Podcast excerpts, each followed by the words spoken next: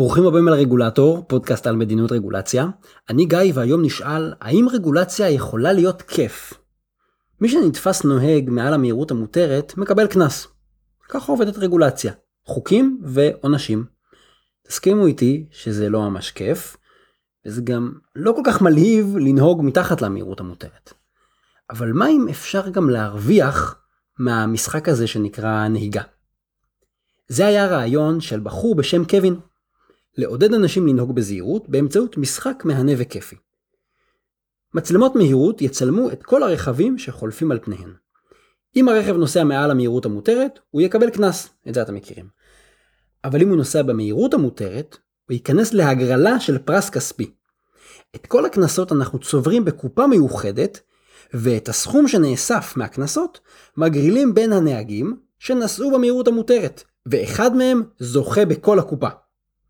הרשות הלאומית לבטיחות בדרכים של שוודיה אימצה את הרעיון הזה, שזכה לכינוי לוטו הנהיגה של שוודיה. הם הציבו מצלמות מהירות בשטוקהולם, והשתמשו בהן גם כדי להטיל קנסות, וגם כדי לזהות נהגים שומרי חוק. כמובן שהנהגים ידעו שהמצלמה הזאת מצלמת אותם לטוב ולרע. הם יכולים לקבל קנס והם יכולים בעצם לקבל כרטיס להגרלה. במהלך פיילוט של מספר שבועות, מהירות הנהיגה הממוצעת הופחתה מ-32 קמ"ש ל-25 קמ"ש. זאת הפחתה של כמעט 22 בעיניי, יפה מאוד. משחוק, או באנגלית Gamification, הוא שימוש בשיטות מעולם המשחקים, כדי לשפר פעילויות חוץ משחקיות. במקרה של אוטו הנהיגה, כל מי שנוהג בעצם משתתף במשחק, והמשחוק של פעולה הופך אותה ליותר מעניינת וליותר מתגמלת. וככה הוא רותם אותנו לעשות פעולה שאולי היא לא כל כך מהנה או לא כל כך מלהיבה. כולנו מכירים את הרעיון של מקל וגזר, ובדרך כלל ממשלות מתבססות על אכיפה וענישה. מקלות. לעתים הן משתמשות גם בהטבות ותמריצים חיוביים. גזרים. הבעיה העיקרית עם גזרים היא שבדרך כלל אין לנו מספיק משאבים בשביל זה. אבל לוטו הנהיגה קושר בין המקלות והגזרים, ובעצם המקלות, הקנסות, מממנים לנו את הגזרים, את הפרס הזה. ובעיניי זה רעיון פשוט מבריק. עוד דבר יפה במודל הזה, יש פה תשומת לב לציבור שמציית לחוק, ולא רק לעבריינים. אתם מכירים את זה מבית הספר, שמתחיל שיעור, ולא כל התלמידים נמצאים בכיתה, והמורה מתעצבן ונוזף בתלמידים שנוכחים בכיתה על זה שיש תלמידים שמאחרים או נעדרים. זאת התנהגות די קלאסית. אנחנו מתמקדים במי שלא בסדר ומזניחים את אלה שבסדר. לרוב, פעילויות הפיקוח והאכיפה ממוקדות במי שמפר את החוק, והציבור הנורמטיבי נתקל במדינה רק בסיטואציות לא נעימות. מאחורי המודל הזה של לוטו הנהיגה עומד הרעיון שמי שזוכה לתשומת לב שלילית הם העבריינים. אבל ציות לחוק בשגרה הוא זוכה להתעלמות. המדינה פשוט לא אכפת לה שאנחנו בסדר, וזה חבל כי אנחנו בסדר, למה שלא נזכה ליחס על זה? וכשמתעלמים מזה שההתנהגות שלנו בסדר פסיכולוגית, זה די בודד ודי לא מתגמל לציית לחוק. נסעתם פעם בכביש, לבד, במהירות המותרת, כולם עקפו אתכם אולי, אבל אתם שמרתם על 90, אף אחד לא אמר לכם כל הכבוד, די באסה, נכון? לא כל כך מלהיב, לא כל כך רותם, אין פה מוטיבציה. והחידוש של רעיונות כמו לוטה הנהיגה, הוא שמערך הפיקוח והאכיפה פתאום רואה גם את מי שפועל בהתאם לחוק, ואפילו מתגמל אותו. אפשר לתגמל באמצעות כסף, אפשר אה, לתת מילה טובה, אפשר אפילו סתם להתייחס, לעשות acknowledgement, להכיר בזה שהבן אדם הוא בסדר. ונקודה אחרונה שאהבתי, לוטו קנסות הנהיגה, הוא יכול לנתק את הקשר שבין הטלת קנס לבין הכנסות המדינה. אחד הכללים בבניית מערך פיקוח ואכיפה הוא שאסור שהיחידה האוכפת תתוגמל לפי העונשים שהיא מטילה. למשל, אסור שהיא תקבל לקופתה את הקנסות שהציבור משלם.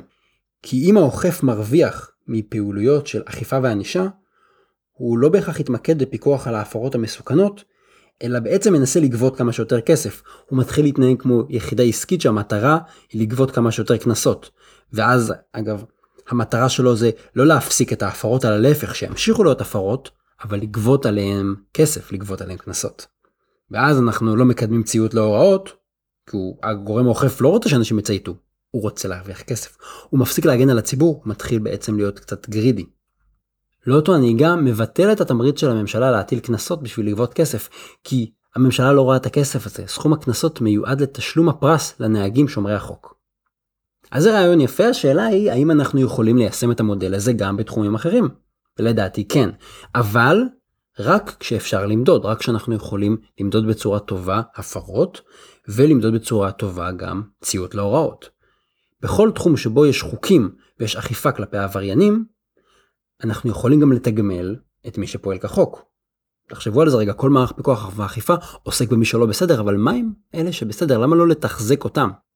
בעולם העסקי קוראים לזה שימור לקוחות, כי מאוד מאוד יקר לרכוש לקוח חדש, בהקשר שלנו מאוד מאוד יקר להפוך עבריין לשומר חוק. אז חברות משקיעות הרבה בלשמר את הלקוחות הקיימים. אז למה שאנחנו לא נשמר את האזרחים שהם שומרי חוק? בואו נחשוב על זה רגע בהקשר של תחום הבריאות. יש הרבה מאוד איסורים ומגבלות על עישון. יש איסור על מכירה למי שלא מלאו לו 18. יש הוראות לגבי סימון האריזות, ועוד כל מיני מגבלות. חוקרים מארגון הבריאות העולמי, WHO, מצאו שבשנת 2012 לבדה, העולם השקיע כ-420 מיליארד דולר על הוצאות טיפול רפואי בגין עישון. אבל זה לא הכל, כאשר סוכמים את ההוצאה הרפואית עם הפסדי הפרודוקטיביות בשל תחלואה, בעצם העלות האלטרנטיבית, ההשפעה הכלכלית הכוללת הייתה כמעט 1.4 טריליון דולר, וזה רק בשנת 2012. זה שווה בערך ל-1.8 אחוז, כמעט 2 אחוז, מכל התוצר העולמי השנתי. כמעט 2 אחוז מכל מה שאנחנו מייצרים בעולם שווה לנזק מעישון. מחקר אחר מצא שלמרות הירידה בהיקף העישון בארצות הברית, העלות הכלכלית הכוללת של ההתמכרות בארצות הברית לעישון היא יותר מ-300 מיליארד דולר בשנה. בהחלט נשמע שזאת בעיה שמצדיקה התערבות ויש פה הרבה כסף על השולחן לחלק, נכון אם רק נחסוך את הכסף הזה נוכל לחלק אותו לאנשים. אז מה אנחנו מכירים מישראל? בישראל יש לנו איסורים רגולטוריים, אמרנו אה, סימון של אריזות, אסור להציג, אסור למכור מתחת לגיל 18, וגם יש לנו מס מוגדל על סיגריות, הבלו.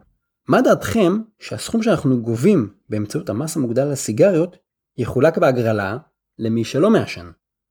אני באופן אישי לא מעשן, וזה נשמע לי רעיון מצוין להרוויח קצת כסף מהצד. יכול להיות שאנשים שמתנדנדים, או בני נוער, שזה השלב שבו נחשפים לסיגריות ומתחילים לעשן ולהתמכר, שם שווה למקד את המהלך הזה. ואולי אפשר להרחיב את המודל הזה לתחומים חדשים, למשל, היעדר פעילות גופנית יוצרת סיכון בריאותי משמעותי, אז אם ממשלות יחליטו להתערב, זה כנראה יהיה באמצעות כפייה ואכיפה, למרות שלא ברור לי איך אפשר לגרום לנו לרוץ, אבל הנה אפשרות אחרת. חברת ביטוחי הבריאות האמריקאית אוסקר הלף מעניקה פרסים למטופלים מבוטחים שלה אם הם עומדים ביעדים היומיים שלהם לפעילות גופנית. הרעיון הוא שאם אני עושה את האימון היומי שלי, אני מקבל על זה תגמול. לאוסקר הלף זה משתלם כי אם המבוטחים שלה בריאים כי הם עושים ספורט, הוצאות הבריאות שלה בעצם יורדות. הפרסים שהיא מחלקת כולל תווי קנייה באמזון למשל. אה, כמו בסיפור על מצלמות המהירות בשטוקהולם, גם כאן התוכנית מבוססת על מדידה. המבוטחים מטופלים שרוצים להיכנס לתוכנית הזאת מקבלים שעון כושר של פידביט, והוא מודד את הביצועים שלהם, וככה מתגמלים אותם בפרסים. רגולציה לא חייבת להיות רעה, ולפעמים פרספקטיבה חדשה, למשל להתייחס גם לשומרי החוק, או לעשות משחקים ולהפוך את זה לכיף, יכולה להביא הצלחה מפתיעה. ואם נמשחק את הרגולציה, יהיה הרבה יותר מלהיב להיות שומרי חוק. עד כאן להפעם, אתם מוזמנים להמשיך לשלוח עלי שאלות למסנג'ר של עמוד הפייסבוק, ואני אשתדל לענות לכם. תודה שהאזנתם לעוד פרק של הרגולטור, כדאי לכם לעשות מנוי באפליקציות השונות, למשל ספוטיפיי, ככה לא תפספסו פרקים. אתם מוזמנים לעקוב אחריי גם בבלוג וגם בפייסבוק, יש לנו דיונים מאוד מעניינים בפייסבוק, אחלה תגובות, בבלוג יש לינקים למקורות ולפוסטים בנושאים קשורים. תודה לרן שיר על עריכת הסאונד, התכנים משקפים את דעותיי בלבד.